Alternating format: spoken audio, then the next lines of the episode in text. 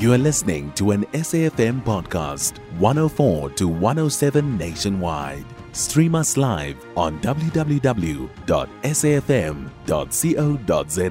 or via the SABC Plus app. SABC News, independent and impartial. The South African Jewish Board of Deputies have welcomed the release of two South Africans who were held hostage by Hamas. 64 year old Aviva Siegel and 79 year old Channah Peri were taken hostage when Palestinian militant group launched the surprise attack on Israel in October. Both women were released during a truce between Israel and Hamas in the ongoing conflict. For more on this, we joined on the line by Wendy Kahn, the National Director of the South African Jewish Board of Deputies. A very good morning to you and welcome. Good morning, Al. Thank you so much. Uh, how do you feel about the release of the hostages, but more specifically, the, re- the release of the two South African born women? Oh, it's, it's such a sense of relief. Um, it's just been unbelievably painful knowing that these 240 hostages have been held by Hamas, and particularly after the absolutely heinous atrocities that were committed um, on the 7th of October, where really there was such a level of brutality. Um, it wasn't just killing; it was a, it was full brutality and torture. So it, it, really is a relief that they, they are home. I think we should just recognize that um, that Aviva's husband is still being held by Hamas as and um, Channah Peri's son, one son, the one son was murdered on the 7th of October, um, and the other son is still being held by Hamas. And do, do you know what state the hostages are in? Well, uh, some of you know some of them have been really I mean, oh, they are malnourished and they are weak and they are traumatized.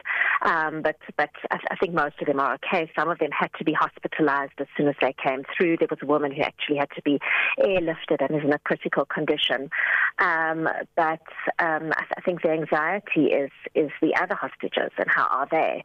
Um, there's still a, a, a ten. He's now he was nine months old when he was taken. He spent the last uh, seven, nearly eight weeks in, in um, as a hostage is, is little Kfir.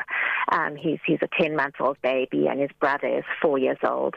Um, some of the hostages were removed. Um, their parents had actually been killed on 7th of October. So these little kids have come out um, to the understanding that they don't have parents. Um, so it's, it's been a very, very traumatic time trying to, first of all, catch them up they now don't have homes. Their homes were burned down to the ground, um, and they don't have families. Some of them. So yeah, the, mm. the process now with these kids is still ongoing. How do you feel about the agreement now reached between Israel and Hamas to extend the truce in Gaza by a few more additional days? Does this perhaps signal a roadmap to peace? Well, we, we hope, we hope and pray, and um, yeah, and we hope that over the next few days, more of these hostages will be released, released particularly these children. Um, these civilians should never be um, held. Um, it, it, it's, it's really just it's, it's, a horror situation, and it's been an impediment. It's been an impediment to the, to, to attaining the ceasefire, um, and it's just such a pity that that uh, particularly our government didn't put more pressure earlier on um, to get these hostages released. They were taken on the 7th of October, and, and, and it was not going to be possible to, to reach any kind of agreement until they were released. Mm-hmm. I thank you so much for your time. That was Wendy Kahn, the National Director of the South African Jewish Board of Deputies.